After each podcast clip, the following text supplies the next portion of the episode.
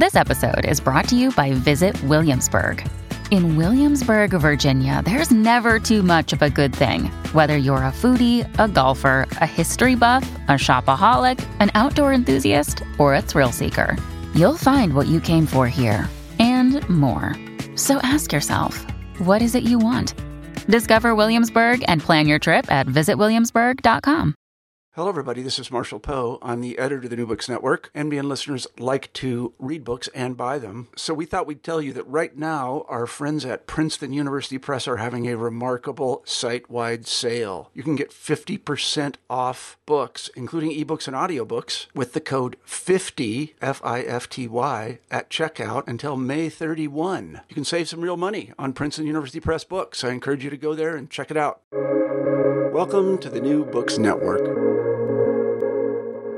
Well, hi there. I'm Joe Kroller, and it is my distinct pleasure to uh, introduce my guest today, which is uh, Robert McCrum. And Robert has a long career as an editorial director and then chief um, uh, editor of uh, Faber and Faber, literary editor, and then associate editor of The Observer, writer of dozens of books, and now this one, which we'll talk about today, uh, Shakespearean on life and language in times of disruption. And Robert, I have one really great question for you to start this off. Sure, sure. It's a, by the way, it's a pleasure, pleasure to be on, on your podcast, and thank you so much for uh, making thank this you. What drove you to bardology? I think it was a series of happy accidents, really. Um, and, and I didn't. I'm not sure I'm Bard- bardology implies that I'm obsessed with the characters, which isn't really the case. I'm not obsessed by his character or his, or his personality, really. Um, but I, I, I think you know, I like every, everyone in or many many English schoolboys. I, I, I, performed in Shakespeare at school. I was in King Lear. I was in uh, Midsummer Night's Dream. But it wasn't, and and you know, and Shakespeare is part of the, as it were, the, the wallpaper of our culture. Um, but it wasn't until I was really in my 40s that Shakespeare clicked for me. And that, that, I was recovering from a very serious illness. I had a stroke when I was 42, and I was very badly paralyzed, pretty much all over, apart from my right side. And all that worked was my right arm and hand and leg. Um, and so I could hold, I could lie in bed pretty much immobilized. And the only things I could could hold in one hand, because the left, my left side was not working now, now it's now working fine, but it wasn't then, uh, were play scripts. So I would lie in bed and read Shakespeare plays, and uh, I'd read, you know, favorite passages, and, and then, then I would discover new Shakespeare plays which I hadn't read before, and then one thing led to another, and then when I then I, then when I recovered fully, I would go and see plays with some friends who are described in the book as the Shakespeare Club, which uh, when I say happy accident, that was also a group of of my um, college um, associates who formed this group very informally and kind of casually, uh, where, we just went to see if new productions of Shakespeare, which you can do in London any day of the week. There's always a new new production. There's a new Macbeth at the moment just opened. So at any, any one time, there'd be seven or eight of us going off to see a new Shakespeare play, and then we would discuss it and talk about it. And and then one thing led to another, and then this book actually happened I was inspired to do it in America when I was over in New York in June of 2017, shortly after the Trump presidency began. And there was a production of Shakespeare in the Park, Julius Caesar, in the Delacorte Theatre. And I went along with my now friend and um, ally, James Shapiro, Jim Shapiro, the, the, great Shakespeare scholar. And he took me along to see this show. Um, and it was Julius Caesar and we sat in the front row. And the, the, Oskar Eustis, the, the director of the show, great director, had cast Shakespeare as Trump. So he was uh, you know, blonde wig, red tie, white shirt, and every night, every night in the the, the, production caused quite a stir actually, uh, because every night in the middle he was assassinated very bloodily on stage in front of three thousand New Yorkers. Um, and this did not go down well on the on the right amongst Trump supporters, and there was a, quite a stink led by Fox News, of course. And halfway through this show, we both turned to each other and said, "Isn't it extraordinary this play, which is more than 400 years old, is speaking to this audience as though for the first time. And uh, and something click, clicked in my head, and, and, I said, I want to. I said to myself, I want to explore why it is that Shakespeare is so modern, why he seems, why he can seem like a contemporary, even though it was 400 years old. He's an Elizabethan Englishman. He speaks to any audience, and the book is really a. That's the, the latest accident. Uh, the book is really a, an examination of that question. Well, that that is a, um, an excellent uh, example for me, uh, mostly because I'm a historian, and uh, and and I noted that here you're watching Caesar, and um, and then we dress Caesar up like Trump, and it's like, my God, history is repeating itself here. Um, mm-hmm. Mm-hmm. And and I'm reading um, in your book, I, I get to a point where you're talking about that Shakespeare as a writer really began with history as a it, for his plays uh, Richard III, Henry VI, King John. Um, um, but what I find interesting is when he writes this history in play form, he inserts the common folks. Uh, you know, uh, it's a couple quotes. Let's kill all the lawyers. Uh, or it was never a merry world in England since gentlemen came up. Uh, I, I wonder if you could speak to that. Well, I, no, I think that, that, that's a very good point because it, it, it is the key to his. You know, he he was always putting his plays on in the playhouse in front of ordinary people. The, play, the playhouse in, Elizabethan times it was it was the movie house. It was Hollywood. It was it was the it was the it was the only entertainment in town, and everyone went. And in London, something like fifteen percent estimates, of course, um, London was a city in those days of, of, of, probably two or three million, not very many, and fifteen percent, it has been calculated thereabouts, would go to the Playhouse on a very regular basis. As I say, like like going to see the movies, and so and if you may have, have you been to the, the Globe in London, the Globe Theatre in London? I have, yes. You have. So you know what you, the, an open air theatre with an apron stage surrounded by the, the, the, the audience in the pit, as it's called um, and you will remember from your visit there how the audience surrounds the, the cart. The cart is in the middle of the audience. And Shakespeare, I think, never forgot, never underestimated the importance of appealing to the audience in front of him. Uh, in in live, it's in it, in it, it's, it's not recorded. It's completely live. It's happening in the moment, and the joy of Shakespeare, I think, is that it always happens in the moment and think, yeah, I think you called it raucous, body, and and extremely popular. So I, I, was wondering how that space, the Globe Theatre, directed Shakespeare's writings. Well, I, I think um, first of all, he has in mind that he wants to grab the audience's attention from the beginning. There's no mucking around here. There's no preamble. There's, there might be a prologue, but once you've got past the prologue, say the prologue at the beginning of Romeo and Juliet, um, the, there'll be a fight on stage. In the case of Macbeth, you the, well, the curtain didn't go. There was no curtain. They would start, and there would be three witches. When shall we, three meet again in thunder, lightning, or in rain? So that's very, very, very bold uh, theatrical maneuver, having three witches in an age which believed in witchcraft on stage in front of the audience.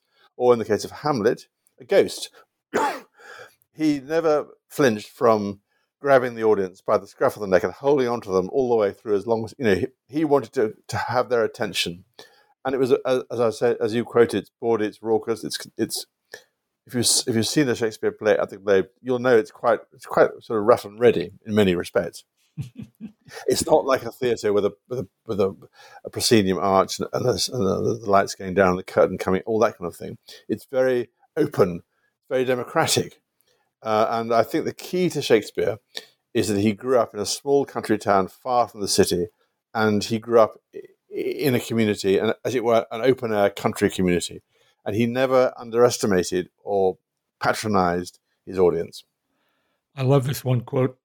uh, speaking to that, because um, he's Stratford on Avon, um, and that the language in his plays was basically uh, a mashup of Stratford and Shoreditch, uh, Bling versus Barnyard kind of thing. Uh, and I, and and maybe that's why uh, we get this um, this uh, common culture, this common man and woman in, in a mix of high and low culture.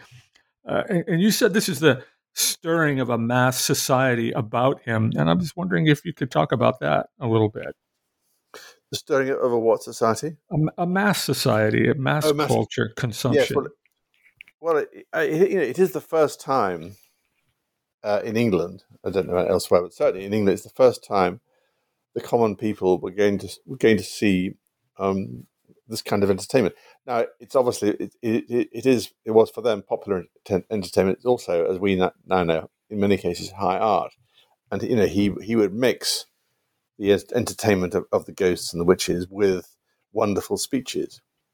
And he also, in the case of Hamlet, affected what you might call a theatrical revolution, which was the idea of self consciousness, the self self conscious actor expressing his opinion, in this case, his opinions, um, directly to the audience. So when Hamlet, in Hamlet, the beginning of Hamlet, steps to the front of the stage and speaks to the audience about his his anxieties, his doubts and fears about committing suicide, famous line, to be or not to be, that is the question. That was a revolution. That had never happened before. The uh, actor taking the audience into his confidence to express his self-conscious anxieties about himself. Would you think and, that that would be a, a Stratford thing uh, or a London thing? I think it's probably more of a. I mean, I think it was it was something which, and Shakespeare took ten years to get to get to get to the point where Hamlet walks to the front of the stage and, and gives that speech. Took ten years of theatrical development, and I think the other point to make about him uh, as well as being a, country boy. I, I, don't want to say, think he's make him sound like a, a, rustic yokel, but he was from the from the provinces. Um, he worked with a group of actors called the, the Lord Chamberlain's Men. They ended up, ended up being called the King's Men because they, they their, their patron became king, and they were like you know they were like a theatrical troupe. They, they were like Monty Python. They, uh, well, they were more mean, they were, in a sense they were they worked together. They performed together. He wrote the plays. They performed them and everything evolved in the community of the theatrical group. It's very, it's again very democratic, and I think he was somebody who was used used to. They would say, "Come on, Will, we want, we need, we need a speech here, or, or we need something," and they, they would, they would, as it were, workshop the plays in performance, and so they would evolve as a kind of collaboration between the actors and Shakespeare, and, and, and indeed the audience. Um, that's um, thank you. Um, let me switch gears here for a second. You mentioned um, Shakespeare goes from the country to London, 1590s somewhere in there, and, and, London at that time is a mix of of, of, of Puritans and uh, a lot of danger. You described his arrival at Bishopsgate, uh, mm-hmm. and and I'm and I'm wondering uh, how that arrival kind of shaped Shakespeare. Well, I think you know to come to London from a, a market town like Stratford would have been a, an extraordinary experience. I mean, the, and the, the, what, what, what we what we, we still call the City of London, which is the, the medieval city in the middle of London, it's now the financial district, was a it's a tiny area. It's um you could walk across it in five minutes, and it was teeming with, with many different nationalities, many different kinds of people had several playhouses cheek by jowl. There were four or five, all really close together, and it was it bordered the Thames, which was a, a thoroughfare. It was a way of travelling about the place. Uh, it was very exciting. It was dangerous. There was a lot. Of, there, was there were fights. There was plague. There was um, street dis- disturbances, and there were and there, were, and there was live performance, live entertainment. So it was very, it was very vivid. I think and, and to a young boy who'd been used to, as I say, the market town, of, which is very peaceful, um, it would have been an extraordinary experience. Uh, I, I, keep getting this uh, dichotomy between uh, in your book. You, you, you point out that the streets of London at that time uh, is quite dangerous. Uh, punch ups, sword fights, stabbings, uh, roguish vocabulary. but then you had the opposite. You had Puritans roaming about trying to keep a lid on it all. Um, yeah, I just keep trying to imagine Shakespeare drinking that all in. Mm.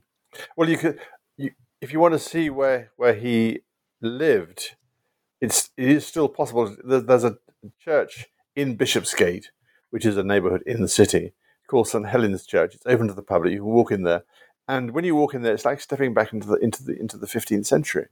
It's completely unchanged, and you can imagine him being there. Um, and he, he had lodgings very nearby. There's, now there's now a big, a big financial um, there's a there's a there's a bank where he where his house was, but a bank but in London. No. um, okay, so he arrives. He starts writing. Um, he's going to meet uh, other playwrights: uh, Watson, Peele, Kyd, Nashe. Right. Sure, sure, sure. Greene, yep, yep. Marlowe.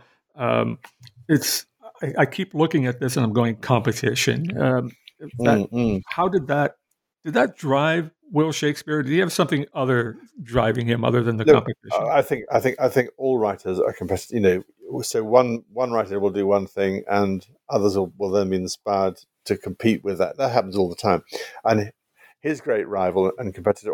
We don't. We, we, we can never put them in the room together. We never know whether whether they actually spoke. I think they must have done because they work for the same theatre group. It was Christopher Marlowe and Will and Will and Kit were great. I think they they weren't great friends, but they certainly knew each other, and they must have met and they must have talked, and they they they would spar off each other. So Marlowe would write Edward II, Shakespeare would write Richard II, Marlowe would write Jew of Malta, Shakespeare would write The Merchant of Venice. Um, they, they, they echo and, and, they follow each other. Um, so, that, so it's it's competitive. I think it, was it was a it was a it was a friendly. It wasn't with some of the other playwrights, it became quite bitter. So Ben Jonson and Shakespeare were not great friends. No one really liked Ben Jonson. Um, he was very difficult, difficult to work with, very prickly. Um, uh, but it, it, was it, it was exceedingly, and they're all very young. They're all in their twenties and thirties. And by the time Shakespeare is forty, this is this is the extraordinary thing. By the time he was forty, all his younger contemporaries they're all dead. They'd either died from plague or fighting or one thing or Ill, various kinds of illness. And he was, you know, he was he stood he stood alone and he'd he'd survived.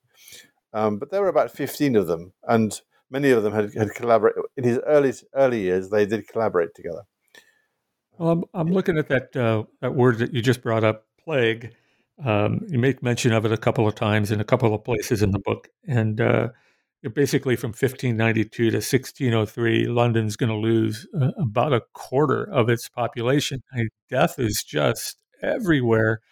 This had to have sunk in on, on Will Shakespeare. Mm. And, you know, while, while, I was finishing this book, uh, of course, we had our own version of the, the plague with COVID. But, and, and a number of people wanted to draw parallels between then and now. But I, I'm afraid to say that our plague is nothing uh, compared to the bubonic. The bubonic plague was terrifying. If you got one of the symptoms, you know, the, the, if you got, got a pustule on your on your on your arm or your hand, you knew that within 24 hours, not not more, you would die the most horrible, excruciating death. It was it was a dreadful way to go, and it and it it, it, it as you rightly say, it, it decimated the population, and the extraordinary thing is, given how much plague there was during his early, about roughly half his first decade of working in London was affected by plague. It's surprising how few references. They, I think people just took, took, the plague for granted. There are surprisingly few references to it. Um, it was it was it was just it was, it was just part of the condition of being in London. I think. Um, I'm going to thank you. I'm going to shift uh, the story here just a little bit because as as a historian, whenever I get to talk about England during Will Shakespeare's time, when I get to talk about Queen Elizabeth, when I get to talk about the, the James the First, um, I often take a look at well Shakespeare's and, and his gender um, and his role in writing women women roles, and I'm looking at his treatment uh, well, the Merry Wives of Windsor, uh, Windsor, Taming of the Shrew, uh, Lady Macbeth. She's just so dominant in that play. Um, and then, of course, there's Queen Elizabeth's treatment of the Earl of Essex, um, which later on. And, and, I'm wondering if, if if you think, as I think this, that Shakespeare held women in much higher esteem than English culture at that time allowed. And I'm wondering if if you think that's true or not. Well, I certainly think. I mean, what you've got, what you've got to recognise that uh, not all not all your listeners will, will, will remember this, but but women on the stage uh, in Elizabethan England were played by boys. Women didn't appear on stage. Uh, if you remember the, the, play, the film Shakespeare in Love, the, the part of it turns on the revelation that Viola, Viola de Lesseps, uh, is actually she's she's pretending to be a boy in order to get on stage. Um, women didn't didn't play roles, um, and it's clear that Shakespeare ha- had was able to draw on three or four very talented boy actors to play these women's parts. No, I think, and I think the thing about Shakespeare is he's got tremendous. this is one of his great characters. One of the reasons why he appeals to us so strongly. Tremendous humanity, uh, which which shows itself again and again. I mean, let's just you mentioned Lady Macbeth, um, who is a dark, psychotic. You know, she's an evil woman, but she's also portrayed with tremendous sympathy, and so that when in the end she goes mad and and, and is sleepwalking, and and Macbeth is has been reduced to having to his his whole his whole assault on power has crumbled in his hands, and he's he's facing the the ruin of his, of his uh, plans. It's very, that that part of the play is a very moving moment, and he and he, make, makes the famous speech tomorrow and tomorrow and tomorrow keeps in this petty pace from day to day. Uh, that, that's a speech of a psychopath and killer and tyrant who is strangely human. And Lady Macbeth also, although she said she wants to unsex herself in front of the, audience, is also strangely human. And we, and his great genius was to get inside the hearts and minds of, as it were, dreadful people. um, uh, you brought up a point that I think is important here that uh, the role of women were played by boys or, or men. Um, well, boys, they're boys, teenage boys. boys. Uh, and, and, I'm wondering, um, you mentioned in a couple of places uh, Shakespeare's alleged bisexuality. And I'm wondering, is this really important for us to know? Well, I mean, I, my feeling about about all these questions about the relationship between the man and and, and his work, uh, the, the life and the art, so to speak, is that if he writes a bunch of sonnets, which he did write, which have which express homosexual, heterosexual, and bisexual, you know, all kinds of love from various different points of view. We have to pay attention to that, whether that's him or, or whether it's just his his imagination. Who knows? We we just don't know. But he, he's he's playing with this, and I think we have we have to respond to that. It, so it does matter because you know it's Shakespeare, and um, it, these are his words. But it's it's it's but it's it, it is a bit of a right. You can go down go down go down that rabbit hole, and there are plenty of people who say he was gay. There are others who say he's bisexual. You know, he there are different ways of, of reading this, um, and who you know who knows. I think maybe it's just a kind of a story with people who are thespians or in theater production. Uh, maybe that's just a strand that uh, a continuity from those times to now, uh, I suppose. Uh, I, I want to get to a point where uh, we get to the coronation of James the First, right? Yeah, um, because which is, if I, if I interrupt, yes. Uh, it's, it's very easy. So let's not lose sight of the coronation of James the First, but let's just also say that Shakespeare's career falls in it's a, it's a game of two halves. The 1590s, first the first half, and the 1600s, the second half. And the first half, as you rightly pointed out earlier on, was his patron was Elizabeth I, this titanic figure. And the second half, his patron was James I, also a very powerful figure in many ways, but quite different, Scottish. And so those two halves are uh, side by side, and the, the one follows the other. But so the coronation of James comes as a kind of halfway point in his career. Very interestingly. Yeah, thank you. I'm just so fascinated by this uh, because again, we're again very different monarch from a very different place, uh, and I'm kind of hoping you can set the scene for me because there's two plays that come right after James I takes the throne. And the first of which is King Lear, and the other one is, I think, even more uh, dangerous, which is Macbeth. But I really, really want to talk about King Lear because this is an old king going mad, and he has three daughters. Mm-hmm, mm-hmm, mm-hmm.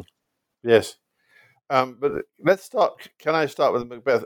If you want to understand Shakespeare's creative audacity, Macbeth is the place to start. Absolutely, um, yes. Um, just imagine um, his patron, the Queenlet, Queenlet, has died, and there's a new king who speaks Scottish, hard to understand for, for a Londoner, who's come down from, from Edinburgh from the north. He's arrived in, in Hampton, Hampton Court. He's set up his, his new court. No one knows a thing about him, uh, but he's the, he is the, the, the, the Lord Chamberlain's men. He's their, he's their new patron and he's he's so pleased to be the new patron. He he he, they they're renamed. They're called the King's Men. They're kitted out in scarlet livery, very special, and and the, the, they become part of the royal court. And it falls to them to produce entertainment um, uh, for the new king. And so and this is this is where the extraordinary audacity of Shakespeare comes into play. So what does Shakespeare do? He he, he finds a Scottish. So first of all, he's going to find a Scottish story for the new king, but he doesn't know much about the king. All he knows is, or in fact, no one knows much about James, but they know that he has a traumatic fear of assassination. His mother had been, had been killed by, was executed by uh, by Queen Elizabeth, and he, he'd witnessed uh, assaults on, on, his on his his mother and um, m- bloody murders in her household. So he's terrified of assassination. He's obsessed as a new king of of what of the country that became Britain with the unity of the kingdom. And thirdly, the, only other thing that anyone, anyone knew, really knew about James was he was also obsessed with witches. I'll, I'll, I'll just uh, uh so and and and the, the, other thing that anyone knew about James was he'd written a, uh, he wrote he'd written a pamphlet called Demon, Demonology, which was a pamphlet about witchcraft.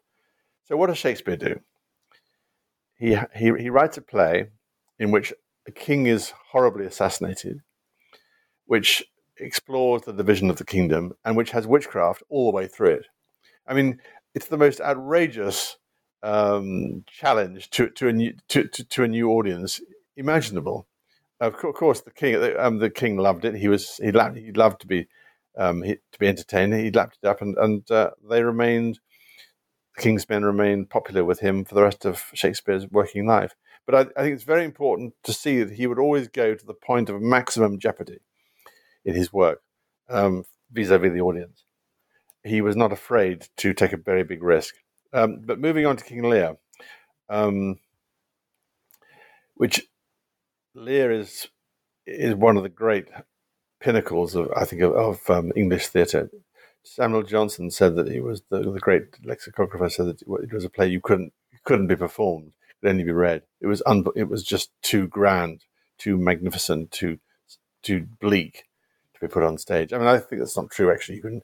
I've seen many great productions of Lear, um, but it's a very difficult play. It's a very dark play, and it's well, going back to where we began. We're talking about about his his modern spirit.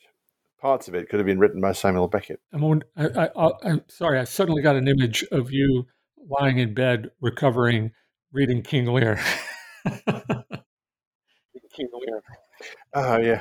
Well, I, I, it's got some marvelous poetry. I mean, I, I, I, was actually in it when I was I played Gloucester when I was at school, um, and at one point I knew the whole play by heart because you do if you're in a, if you're in a, in a, in a show. I mean, I've got quite a good memory, and you you just I could I could I could I could I used to I can't anymore. I've lost it, but I could recite chunks of it.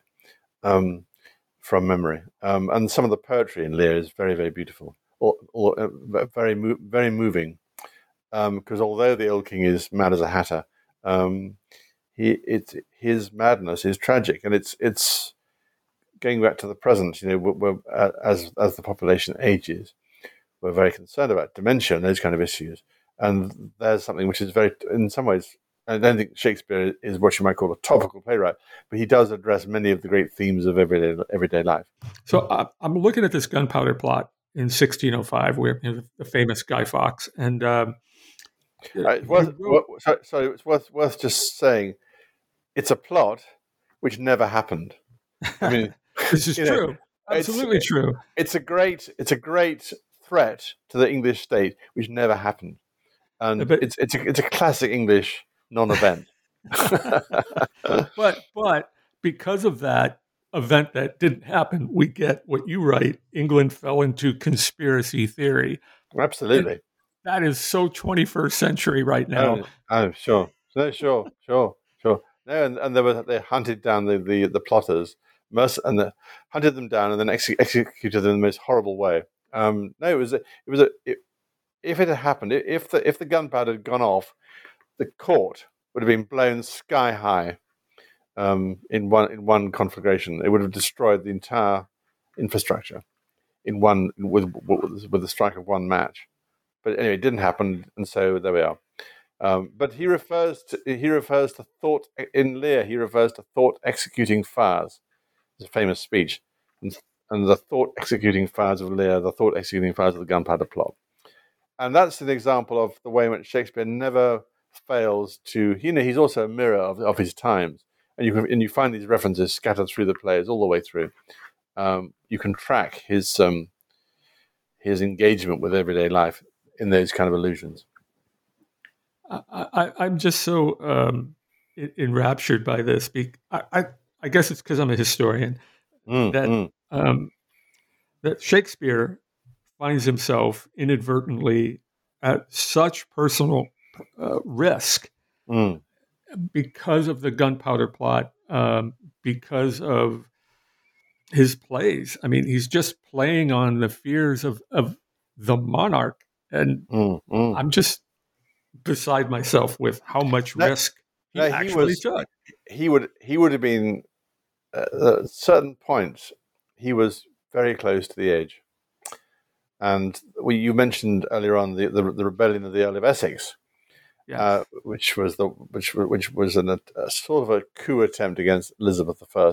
Didn't happen again. Another, another failed plot, um, but part of that um, coup attempt was a production of a Shakespeare play to desi- Richard II, designed to rouse up the, um, the ordinary people.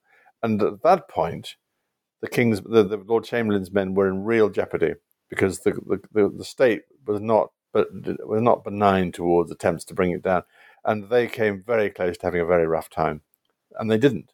I think the Queen would have intervened. She said, "These are foolish, foolish players getting involved way over their heads."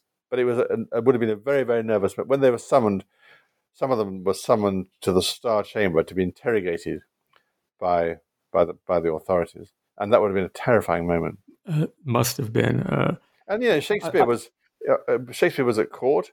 He was close to and power power is is a is a dangerous. It's a very dangerous game, and in those days, you you you could you, you could lose your head very easily. Uh, that's why I really love the subtitle of your book, uh, and I'm going to repeat it here: "Life and Language in Times of Disruption," and I, I think that's just wonderful. So great title. Oh, thank you. Well, yeah, well, that was nowadays books have to have some. I, I, quite like the title Shakespearean, but the publishers they wanted they wanted a, a subtitle. And that was the subtitle we came up with because it, you get more tracking on Google if you have subtitles yeah, I'm not kidding. yes, yes. Um, all right, so we've been spending a lot of time on his plays, and I, I want to shift over to his sonnets.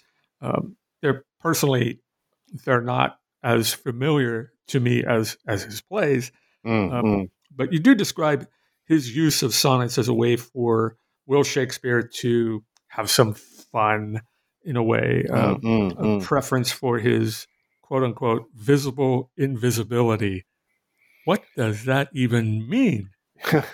well, I think the thing about him is, you know, he hides in plain sight. He um, he is he he will always draw on his he'll draw on his uh, you know life life and experience, um, and I think his his personality is in some ways expressed through that. But at the same time, he is completely opaque.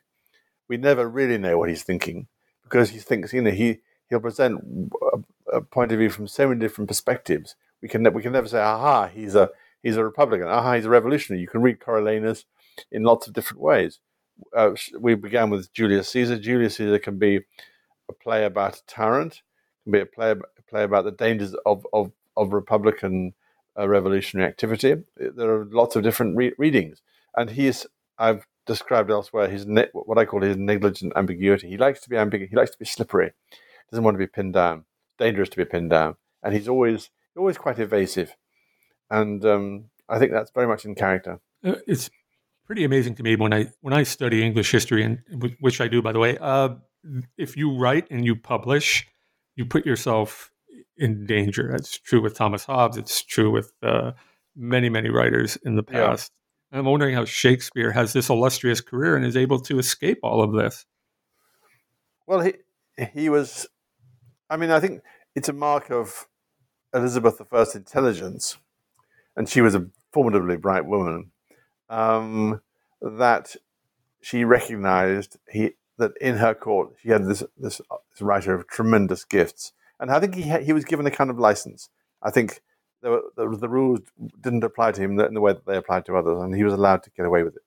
Um, and you know he he is he was but you know he was the the, the jewel in her crown.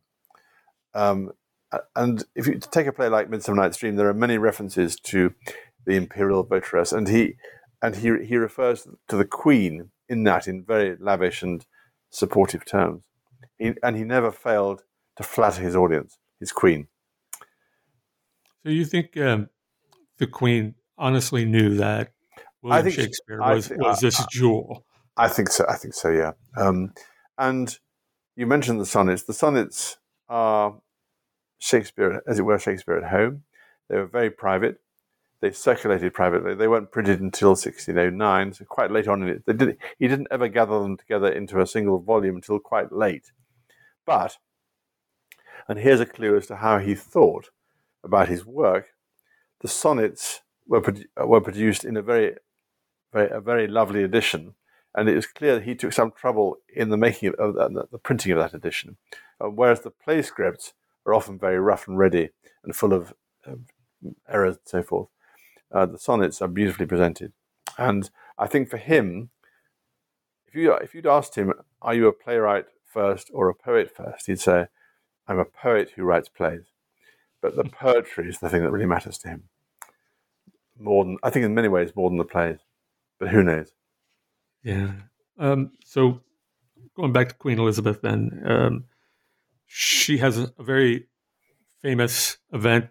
Her former lover, Earl of Essex, is mm. uh, is is now executed, and she's the one that orders it. And from this, or after this, we get Hamlet. And you write that Hamlet is this different kind of theatrical hero. Um, so how so?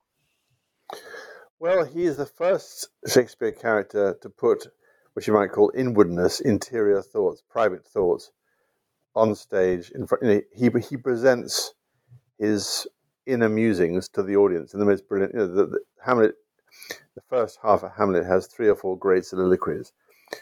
Oh, that this too too solid flesh should melt, uh, to be or not to be, and those kind of speeches. Um, and that was that that was a revolution that, that hadn't happened before. Um, and you can always tell with Shakespeare when he when he really minds about what he's what what when he when he's when he's as it were on message,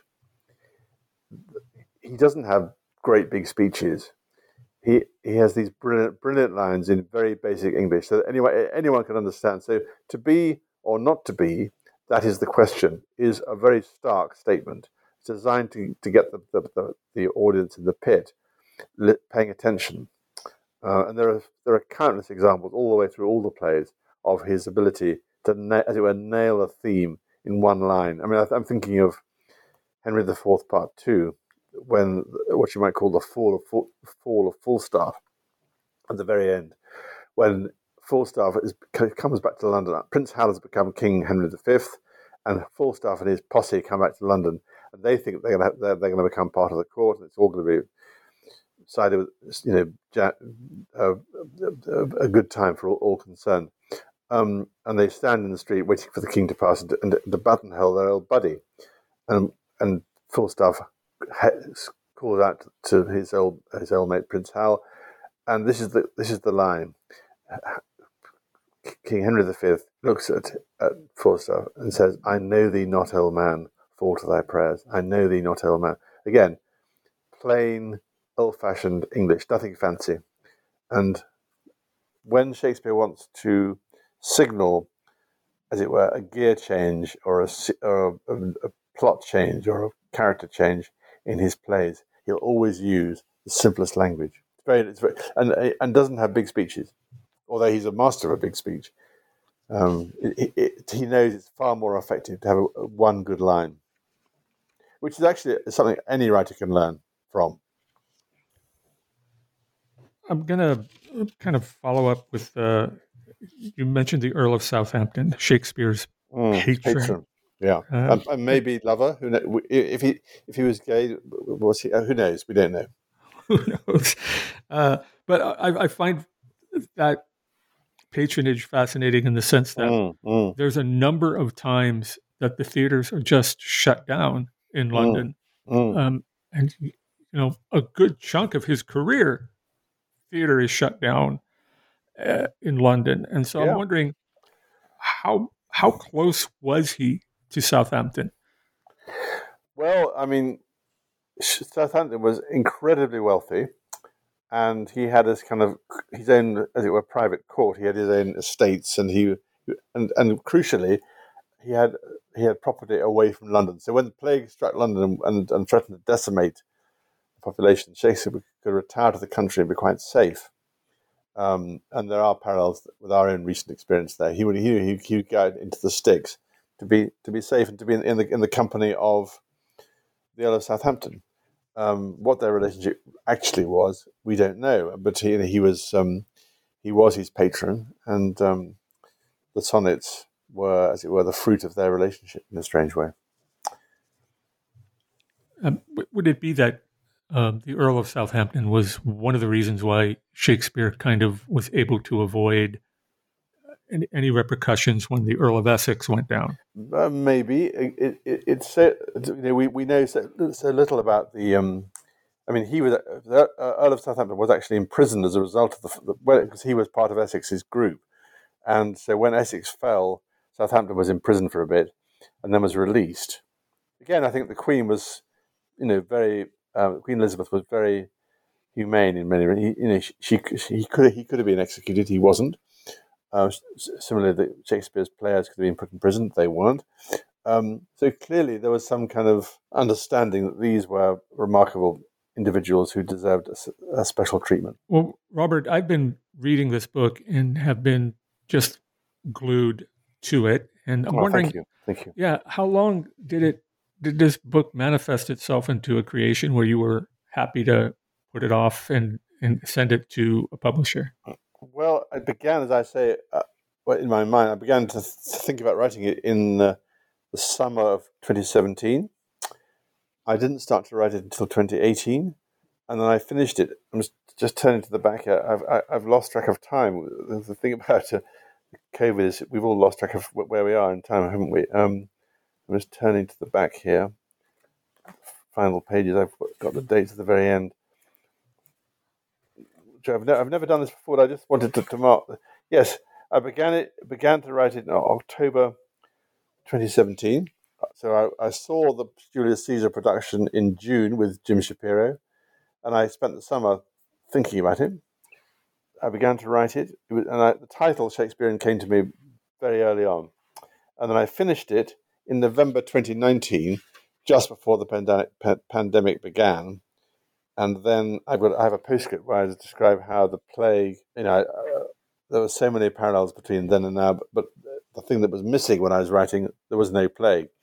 And then when I was f- copy editing and f- producing the final version between November 2019 and March 2020, then plague, I, I was able to put in a few references to plague into the book rather after the fact, but I, put, I wanted to put them in just to, just to mark. So the book is a, in a way, marks a, a strange moment in um, our lives. But it, it, I think we'll always look back on this time as a kind of hallucination in some ways. Um, yeah, I, I, think we are living in Shakespearean times, so the, the title mm. is, is that's, that, that, that's that's what I that's what I wanted to say. I mean, I think there are there are lots of similarities. Um, um, did you enjoy the process? I guess is my next question. I, it, it, well, um, it's a pleasure to be in his company, and I, I've one of the one of the things I've I've done when I've, I've you know I speak about it at, at festivals, and I always challenge the audience. And I challenge you, Joe, to go home. Uh, when you get back to your desk, take down your Shakespeare, your your collected Shakespeare. I'm assuming you've got several editions. yeah. Um, uh, take down your collected Shakespeare, open it at, at, any page at random, any any any double page spread at random, and read two pages, and you'll find something remarkable: a phrase, a characterization, an image, a thought. You know, he's he's infinitely um, appealing. You you can go back and back to him anytime. And so I, I had this three year um, sort of idyll, really, of being alone in my flat, um, writing the book, having having the works to hand, and having a really good time. Well, I know you mentioned it before, Robert, and uh, I think people who listen to the New Books Network will want to know how are you? You've you've recovered, but how are you? I'm well. I'm I, am i am pretty pretty good. I mean, I don't. I can't. I can't play tennis or squash, or you know, it's not. Uh, oh, I can't run a mile. Neither can I. um, but I, I, I, I, I, have a good life, and uh, I can do all the things I want to do, and I feel well. And I, sw- I sw- one thing I do do is I swim. Uh, I swim a lot, and uh, so I, this, this this book was not not quite significantly written in, in, in underwater. um, because I would I'd find that I was I sort things out in my when I'm swimming I sort things out the things that I can't figure out on on paper I, I, I work out in the pool. Are there things that you learned about yourself when when you were all done with this book?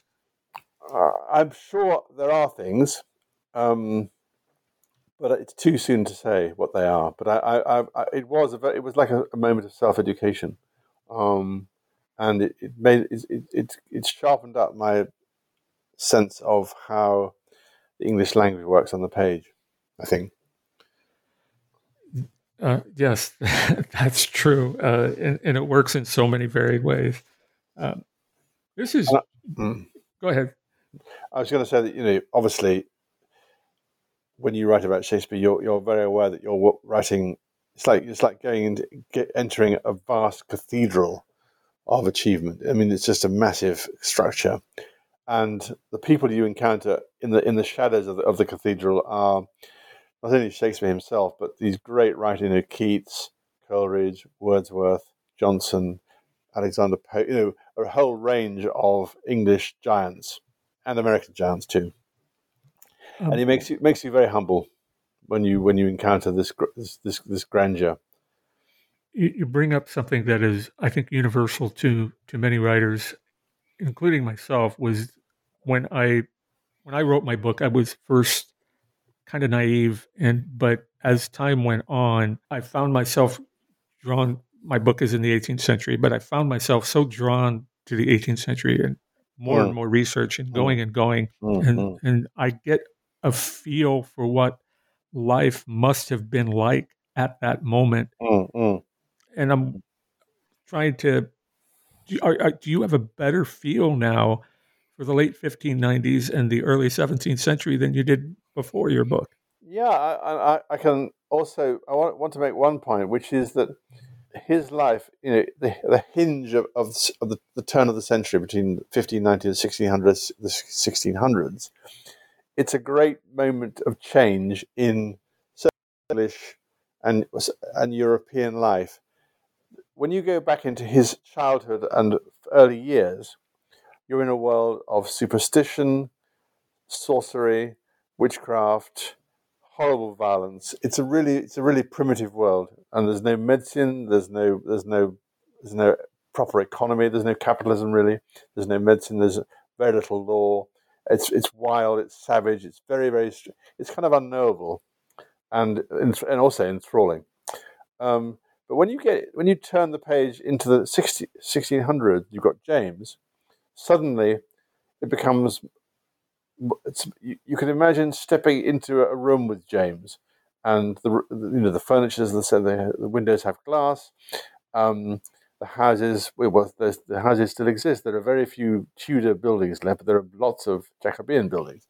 And we, if, if you look at a, a Jacobean portrait, um, and the and the and the setting of a Jacobean portrait, it's a world which is sort of semi-familiar, and so the modern world begins in the second half of Shakespeare's career, but the first half you're in you're in you're in a very primitive place. It's very dark, very strange. So, but I find that the, the juxtaposition of the medieval and the modern very appealing. As do I, and, and you've given me something to think about. Um, that that turn of the century, um, from the 16th to the 17th century. Mm, mm. Um, it's so a real shift. it's a real shift. Um, massive, and, and we get um, America mentioned in one of Shakespeare's yeah. plays. Yeah. Mm. You wish to remind the audience about that? Well, I think the the, the, the extraordinary thing about uh, Shakespeare's afterlife, and let's let's take his you know he, let's remind ourselves that he died in 1616.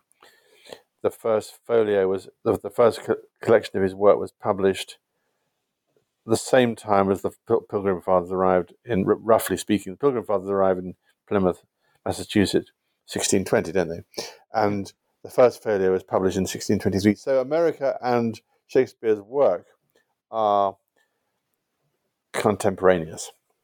And I think there's a very strong case for saying it's America more than Britain, actually, which makes his afterlife. Eh, eh, I mean, the uh, the your founding fathers, Jefferson, Adams, and so forth, were uh, even Washington were great Shakespeare. They they would, and we know Lincoln used to wander about the White House reciting Shakespeare. Um, the American political class have had a fascination with Shakespeare from the very beginning, and I think they played a very important role in popularizing Shakespeare for for America. And there's a famous quote from the French writer uh, Alexis de Tocqueville uh, from the, in the 1830s when he's traveling around America, and he notes that in every cabin in America, every log cabin, you'll always find a Shakespeare play or a, or a, or a, or a collection of Shakespeare Shakespeare's lines. And I think there are many that wouldn't have been true in England. Um, there's something about Shakespeare in American life which has kept him going um, and has popularized him. It's a, it's a, very mysterious process, but I think strangely, America has been crucial in the, as I say, in his afterlife. Yeah, I think in America we would have put Shakespeare right next to the Bible. yeah, yeah, yeah, indeed. Uh, this um, is this is Joe Crowder, and I'm talking with Robert McCrum uh, about his book Shakespearean uh, on life and language in times of, disrupt- of disruption. You're listening to the New Books Network, and we're just about done. Robert, what's next for you? Uh, so it's the question every writer dreads, and if I knew, I would probably wouldn't tell you. So, um, uh, but the short answer is I have no idea. Um, I, th- I always feel, and this is not an original thought. Someone else said this, but you know, you when you when you write a book, you drain the well, you really drain everything out, and you just you just you you empty yourself completely. And this was a very draining experience, and the world is now empty, and it has to fill up again. And it'll take a few months or years for that to happen. And when that's finished, when that process is over, there'll be another one. But for the moment, I'm very happy um, in the bottom of my well, and there's no water in it. Um, that's all I can say, really. I don't. Who knows? Um, books come from all. When I went to, to, see the Shakespeare in the Park in 2017, I had no idea this book would be the fruit of it. But not only was did I write a book about experience, but so did Shapiro, and he wrote a book called Shakespeare in a Divided America, which is a terrific book. It Came out earlier this year, or last year, I think. Um, so that the, so there we were sitting side by side watching the show, and then and from that came these two books, and I'm very happy to have done mine. It was, it was, a, it was I can't tell you what a, what a pleasure it was to, to write it. It was a pleasure to read, and as a historian, I got to tell you that, folks, uh, we may be living in Shakespearean times, but this too shall pass. Uh, and I, I, really thank you for this interview. Uh, it's been wonderful to talk to you. Oh, thank you, Joe. Um, I'm very appreciative, and I'm glad we managed to overcome the technological glitches to, to get to this point.